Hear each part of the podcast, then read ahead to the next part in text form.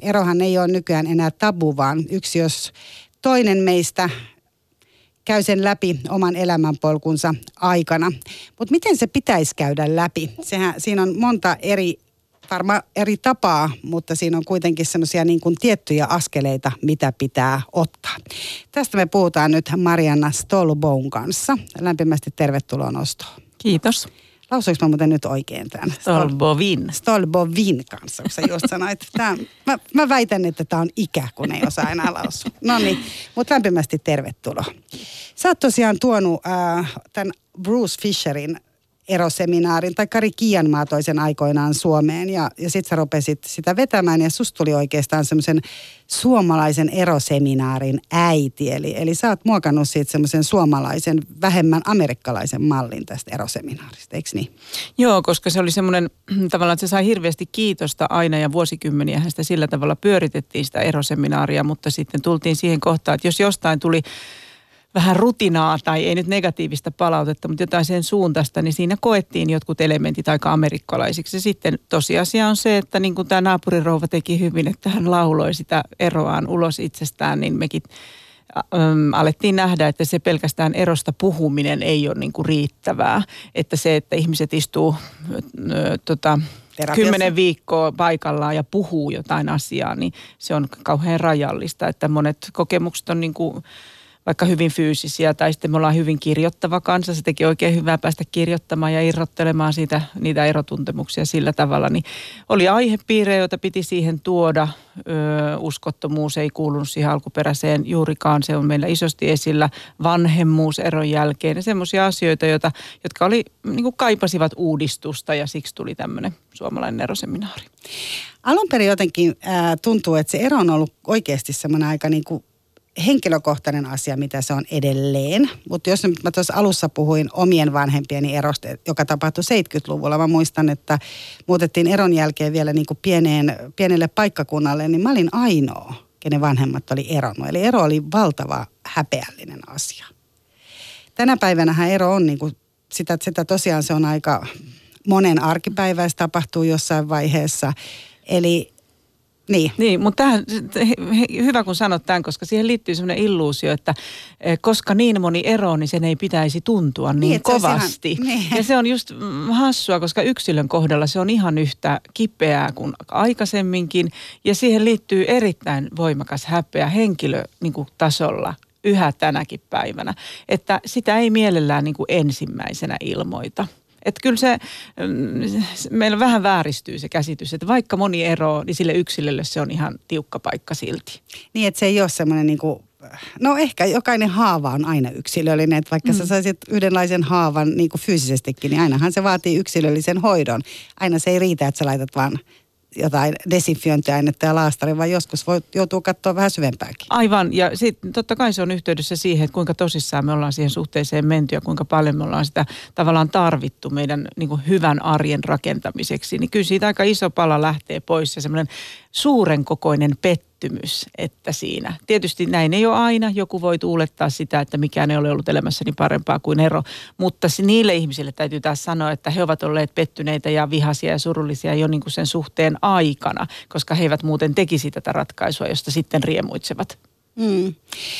Sä mainitsit, kun sä mainitsit ton häpeän, mikä on tosiaan se niin kuin että tavallaan aikaisemmin se oli yhteiskunnallisesti mm. sellainen mm. häpeä, että ihminen epäonnistuu siinä. Miten sä ajattelet nyt näiden, tässä kun sä oot tehnyt tosi pitkään jo työtä näiden eronneiden parissa, mit, mitä sun mielestä, niin kun, kun sä sanot, ää, on näitä pettymyksiä, mm. on, on, mutta et mikä se on se niin syvin, mikä se on se häpeä, mikä ihmiselle tuo? Onko se, niin kuin, onko se niiden jotka ovat jääneet yksin, onko se niiden häpeä vai onko se myös niiden, jotka ovat päättäneet lähteä, koska he eivät onnistuneet. Juuri näin. Ja se on just tämä, että me mielellään kerrotaan onnistumistarinoita ja me mielellään ollaan niin kuin arvostettuja ja, ja tavallaan selviydytään tilanteista. Ja tämä on joku semmoinen asia, mä sanon usein ryhmässäkin, että eikö se ole ihanaa, että me ollaan tämmöisessä porukassa, jos me kaikki ainakin yhdessä asiassa ollaan kompuroitu. Että se tuo heti semmoisen mie- miellyttävän tunteen, että jossain, ta- ei tarvitse olla niin päteviä ja osaavia, että me voidaan tunnustaa se, että kyllä tässä kohtaa kompuroin, että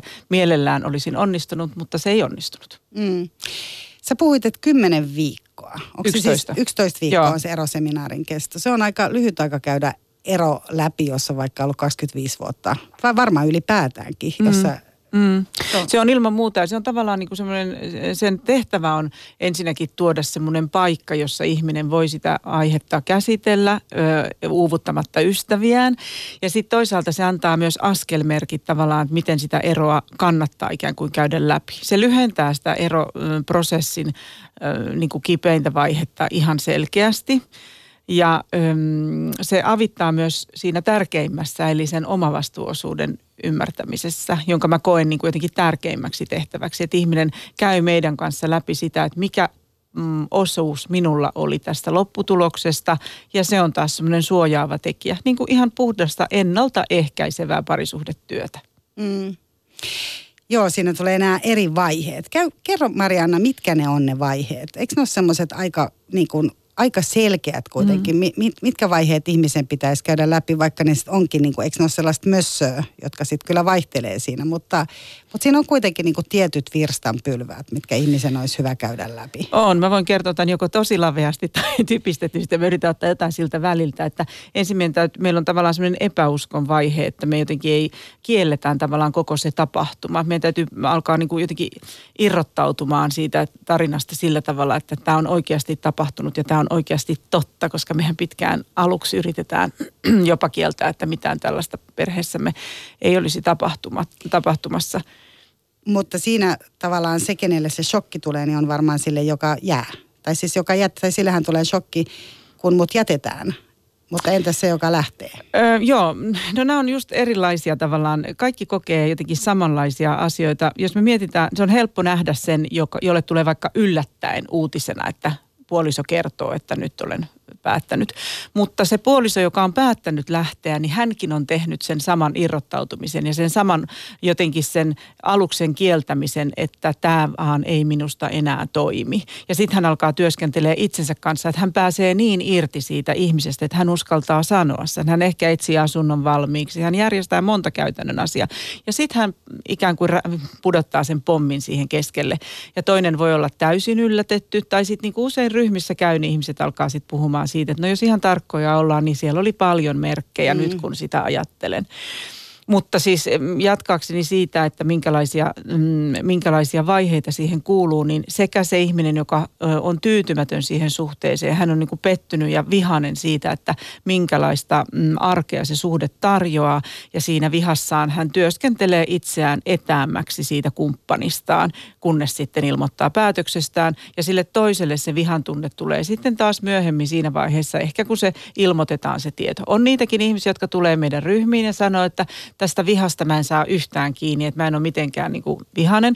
Ja me tehdään koko ilta, se, kolme tuntia työtä sen eteen, että me selitetään, että viha on ainoa yksinkertaisesti pettymystä siitä, että asiat eivät menneet niin kuin toivoin niiden menevän. Ja sitten aletaan pikkuhiljaa tunnustelemaan, että miten se viha voi itsessä tuntua, onko se just fyysinen kokemus. Ja sitten mä kannustan semmoisilla ärhäköillä lauseen aloituksilla, että jatka, jatketaanpa tuosta lauseesta. Ja sitten ihmiset alkaakin saada kiinni, että mistä ne on vihaisia, joko oli siinä parisuhteessa, suhteessa, mistä ne oli vihaisia, mistä ne oli pettyneitä ja suuttuneita nyt tässä erotilanteessa ja mikä niiden uudessa arjessa niitä suututtaa. Ja lopputuloksena ehkä ne ihmiset, jotka sanoivat, että yhtään ne saa tästä vihan saattaa kirjoittaa kotitehtävänä vihon täyteen, että mistä kaikesta ne on ollut jo 20 vuotta itse asiassa vihasi.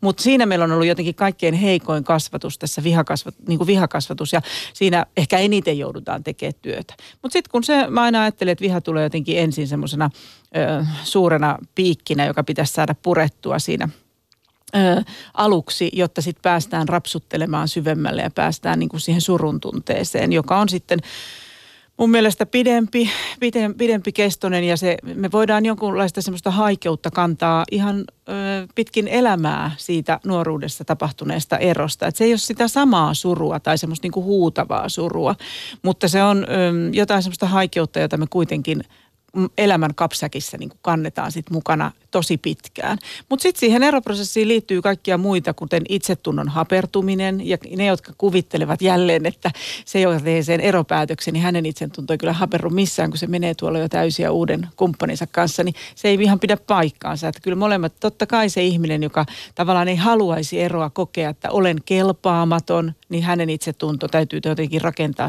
sen takia uudelleen.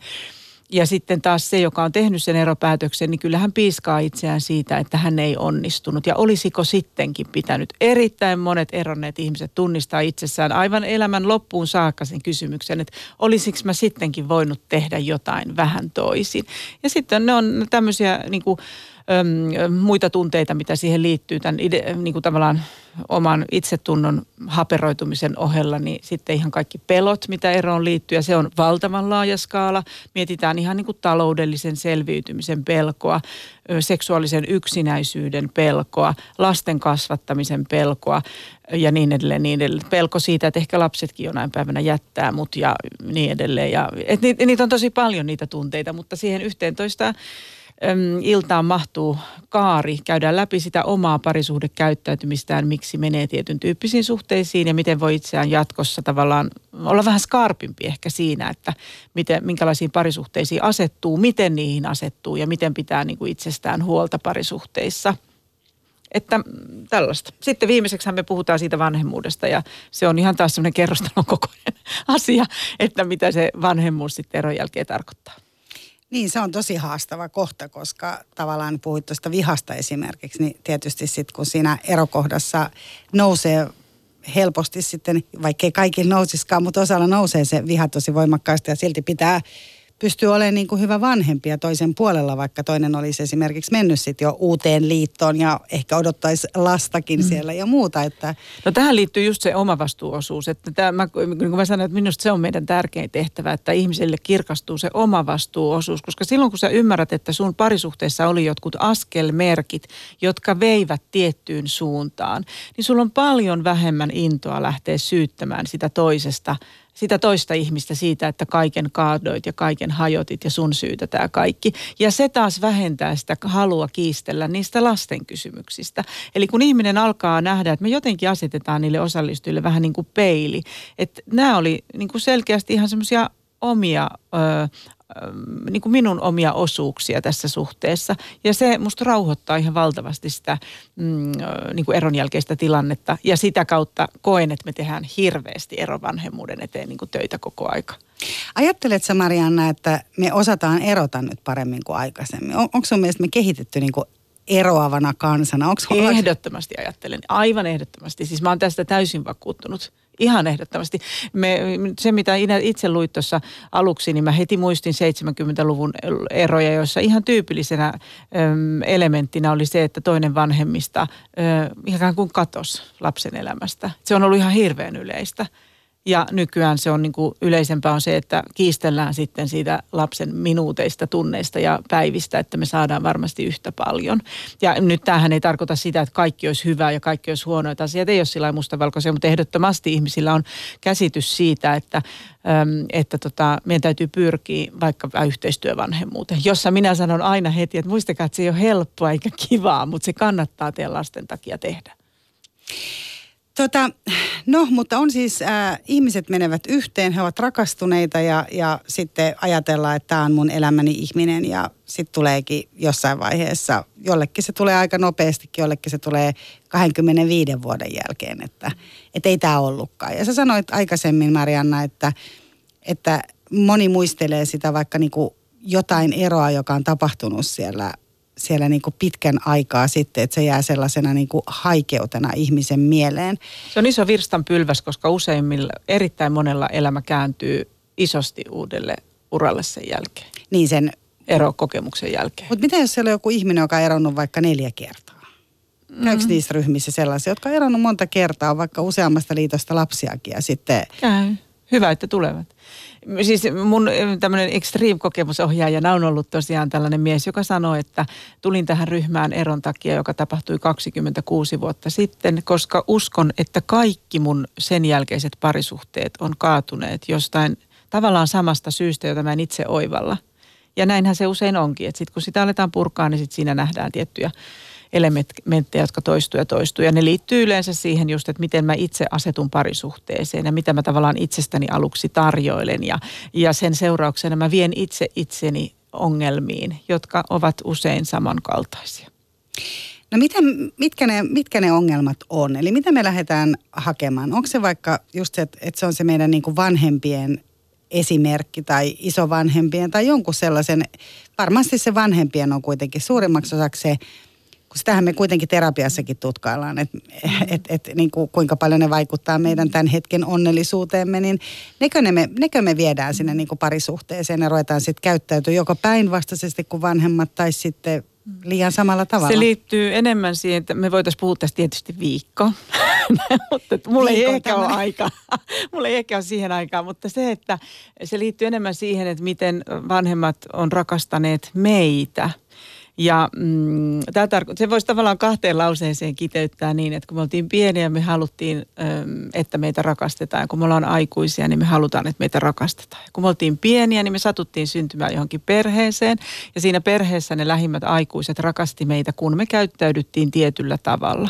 Joitain on rakastettu, kun on ollut mahdollisimman hiljaa. Joitain on rakastettu, kun on ollut mahdollisimman reippaita. Joitain on rakastettu, kun on aina ajatellut isä ja äitiä ensin ja ollut ihan huomaamattomia. Jotkut on saanut sitä rämänpäisyydestään kiitosta, jotkut suorituksista, mutta lapsi on aistinut ensin sekunneista saakka jotenkin sen, että mitä minulta toivotaan, jotta minut otettaisiin syliin tai minusta tykättäisiin tai mua kehuttaisiin. Ja tämä on semmoinen oppi, joka niskassa me tavallaan sitten lähdetään parisuhden markkinoille ja sitten kun me nähdään se joku, jonka rakkaus me halutaan, niin kuin me ollaan ihan tarvitsevuutta me haluttu niin kuin pieninä vanhempien hyväksyntää, niin me kaivetaan sieltä selkäytimestä ja muistista ne tavallaan ne samat keinot.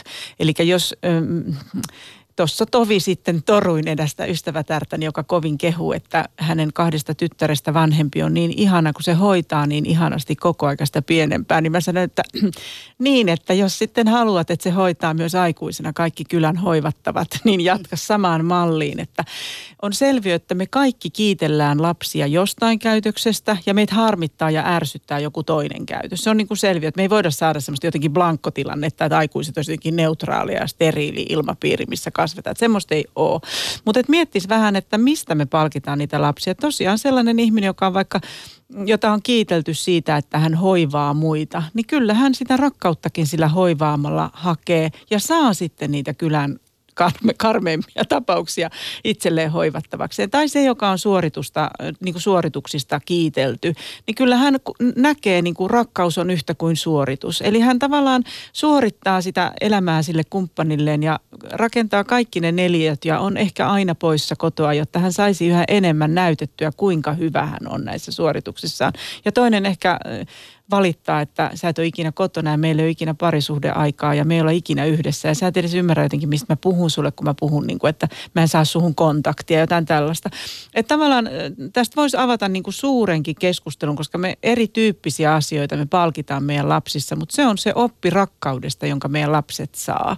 Ja sitten tähän niin kuin tavallaan lisämausteina tähän voitaisiin sirotella se, mitä me nähdään lähiperheen tai lähipiirin parisuhteesta. Että me saatetaan saada esimerkiksi oppi siitä, mitä kumppanille, miten kumppanille kuuluu puhua, miten, äm, minkälaisia oletuksia meillä on vaikka toisesta sukupuolesta ja sitä kautta pettymyksiä, jos toinen ei vastaa niitä. Että nämä on sellaisia lisämausteita, mutta se ydin on minusta se aina, että, että se, miten minua on lapsena rakastettu, niin sen, ö, niillä – tavallaan konsteilla mä yritän haalia sitä rakkautta myös aikuisena.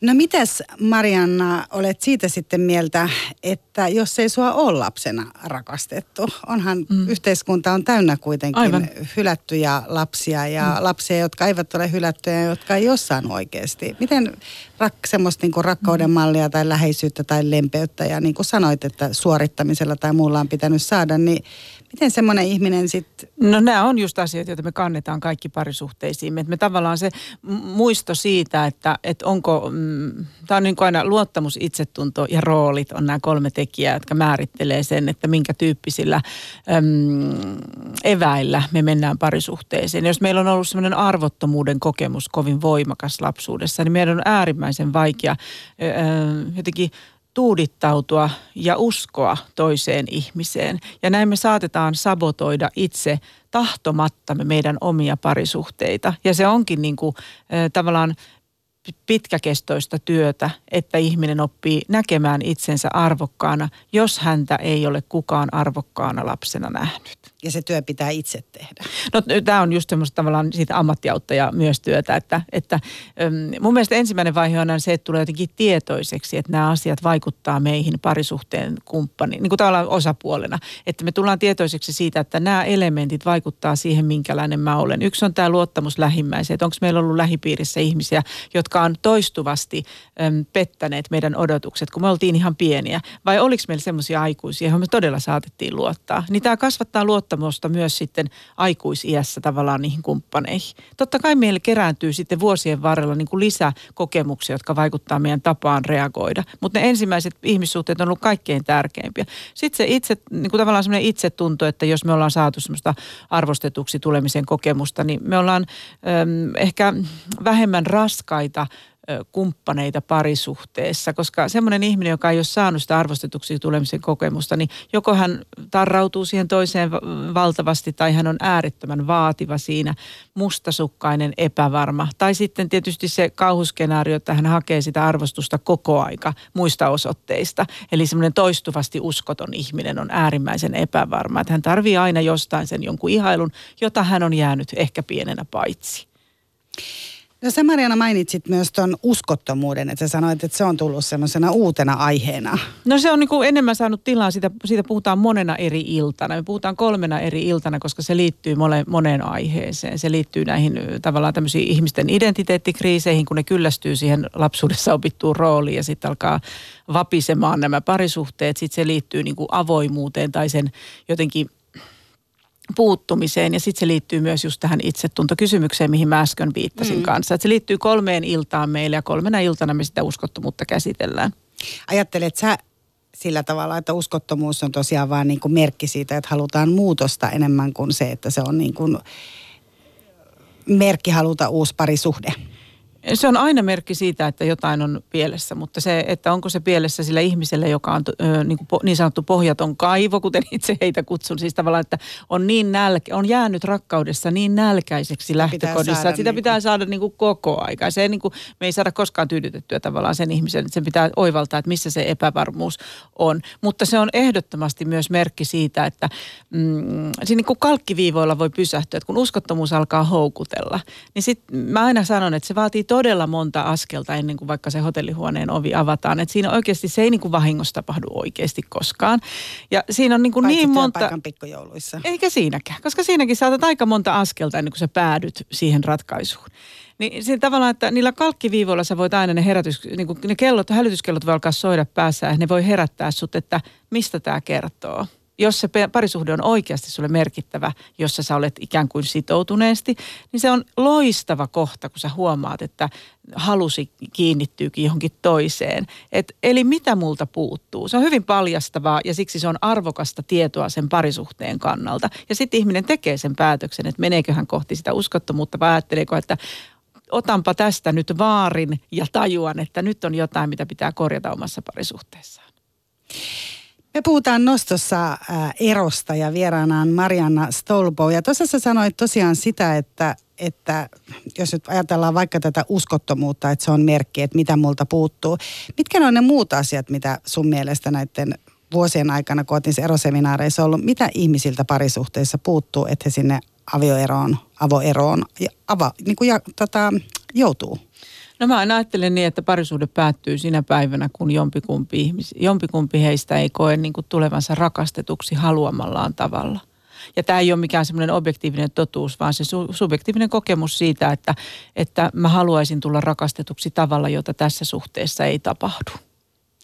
Mutta sehän on hirveä vaatimus sille vastapuolelle, että mm. hänen pitäisi osata rakastaa toista semmoisella tavalla, kuin toinen haluaa. Että sulle ei kelpaa se, mitä Tiedätkö, se on molempiin suuntiin hirveän vaikeaa, koska ihmisten on itsekin äärimmäisen hankala sanottaa ja hahmottaa sitä, että mitä he ovat paitsi. Niin, että mitä, miten Tulee sellainen yleinen paha, niin, ja sen takia se, että, että me kaikki haetaan niin kuin turvaa parisuhteelta, ja sen takia sen hahmottaminen, että mikä luo mulle sen turvan halutuksi tulee, siis ensinnäkin, että mä olen arvostettu ja haluttu, ja mä saan olla niin kuin omana itsenä siinä parisuhteessa. Mun ei tarvitse jännittää mitään, mun ei tarvitse pelätä mitään. Ja aina kun mä mainitsen sanan pelko, niin mä aina muistutan, että kyse ei ole vaan mistään fyysisestä pelosta, vaan esimerkiksi pelko, pelko sanoa omia mielipiteitään, pelko mm, jotenkin olla lasten kanssa omalla tavallaan ja niin edelleen. Että, että kyllä ne hyvän suhteen kriteerit on ne, että ihmiset voi olla ikään kuin omina itsenään omissa kodeissaan.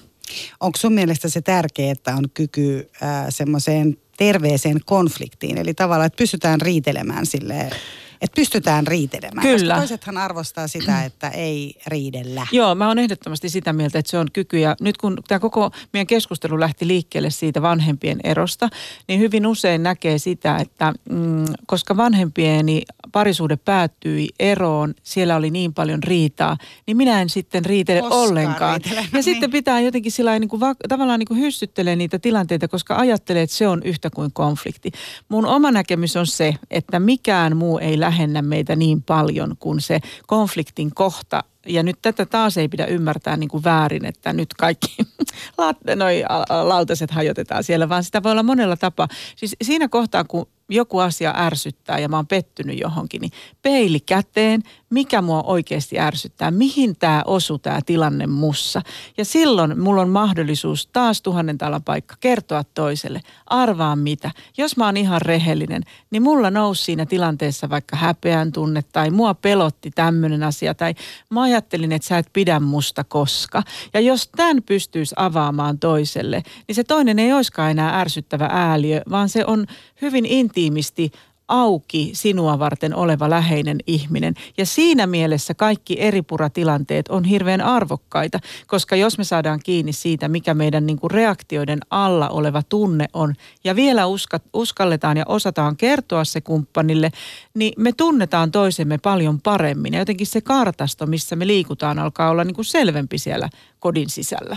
Mutta se vaatii sitä luottamusta molemmin puolin, että molemmat uskaltaa sanoa sen, että Juuri näin. et, et mua pelottaa tai Just musta se. tuntuu mustasukkaiselta. Tai, Ja, tai, ensi, ja ensimmäiseksi se vaatii ihan sitä itsetuntemuksen niin kuin kehittämistä, että mä tunnen itseni ja tiedän, minkälaisissa tilanteissa mua alkaa hävettää tai nolottaa tai pelottaa tai mä koen turvattomuutta tai mä koen arvottomuutta, että silloin kun tuo toinen käyttäytyy noin, niin mulle se her, mussa se herättää arvottomuutta. Ja sitten ei, ei käydä, niin kuin ei tavallaan jäädä kiinni siihen eikä hirttäydytä siihen, mitä sinä teet väärin, vaan nimenomaan pyritään näkemään oma, oman niin kuin, mielen sisällä, että minussa se tilanne herätti tämmöisen tunteen, että nyt mä voin sen sulle kertoa. Ja näissähän ei koskaan saa toista mitenkään ikään kuin puukottaa selkään, vaan se pitää todella ottaa arvokkaana lahjana vastaan, että hei, toi on valmis kertoa itsestään jotain noin henkilökohtaista ja intiimiä. Ja se on niin kuin hienon parisuhteen edellytys, että me voidaan olla paljaina toistemme edessä.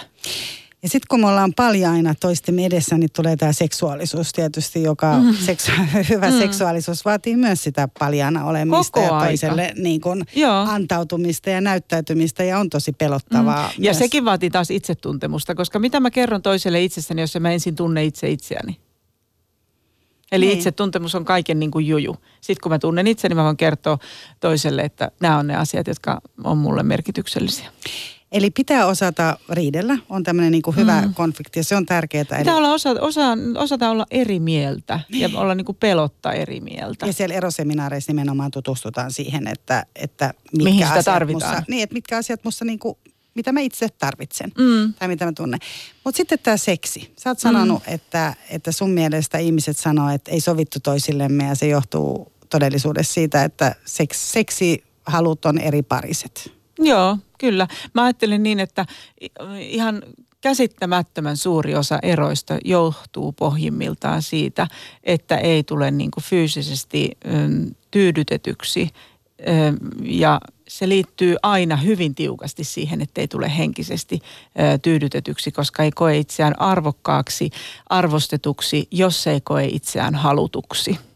Niin siinä tulee se torjunta. Joo, ja semmoinen hylätyksi tulemisen kokemus. Että kyse ei koskaan ole jotenkin kapea-alaisesti seksistä. Niitä ei voi tavallaan niin kuin irrottaa omaksi osa-alueekseen. Mutta jos lähdettäisiin raaputtamaan näitä erojen syitä ja niiden kasvoimme erillään, erilleen tyhjien lauseiden takana olevia asioita, niin mä luulen, että ihan valtavan monessa on kyse siitä, että jompikumpi äm, ei ole niin kuin tavallaan tyydytetty fyysisesti ja sitten se pari, pari saattaa olla samaan aikaan, että ei ole henkisesti tyydytetty ja siksi ei halua tai evää toisaalta jotenkin sen seksuaalisuuden. Niin ei oikein semmoista kohtaa sit, missä kohdataan oikeastaan semmoista, niin. niin siitä jää se semmoinen. Se, niin semmoinen niin kuin auttava tekijä minusta on se, että esimerkiksi puhuttaisiin oikeilla nimillä. Et ei sanottaisi, että äm, meillä on niin vähän läheisyyttä, koska niin mitä sä tarkoitat? Tarkoitatko sitä, että kun tulen töistä, oletko ystävällinen ja hierotko hartioita, niin vai tarkoitatko sitä, että elän orgasmivajeessa? Että oltaisiin jotenkin kauhean konkreettisia sille kumppanille, ettei sen tarvi arvailla. Että tarviiko toi nyt sitä, että mä huomioin sen ja otan sen tähän vierelleni ö, sohvalle vai tarviiko toi nyt sitä, että pelkästään niin kuin orgasmin onko se se ratkaisu niin kuin tähän pahaan oloon. Mutta et, et, et ei puhuttaisi ympäripyöreitä, vaan oltaisiin konkreettisia. No vielä, nyt meillä on erittäin vähän enää aikaa, mutta vielä on, mitä, mitä vielä sanot Marianne, mikä on semmoinen, mitä tarvitaan? Nyt on niin kuin hyvä, hyvä seksi, hyvä dialogi. Rakkaus on varmaan vielä yksi semmoinen asia, mikä on toivottava hyvälle parisuhteelle. No Onks... nyt kun sä listaat näitä näin, niin pakko sanoa, että ettei se kaikki ole koko aika hyvää. Et siihen kuuluu myös, että se on joku, joskus sakkaa joku osa-alue ja joskus on tosi tylsää ja ha- harmaata, mutta että, että niistä kaikista, että ei ole semmoista asiaa, mistä ei, ei voisi niin jutella toisen kanssa. Et niin, sellaista pitää olla. Semmoista pelot, sillä lailla peloton ilmapiiri pitää olla, että minkä tahansa asian voi nostaa niin puheeksi. Hyvä. Eli tota, pitää olla pelotonta ja ei ruveta listaamaan, koska, koska nyt Sitten tulee taas varmaan, uusi vaatimuslista. tulee taas uusi vaatimuslista siihen.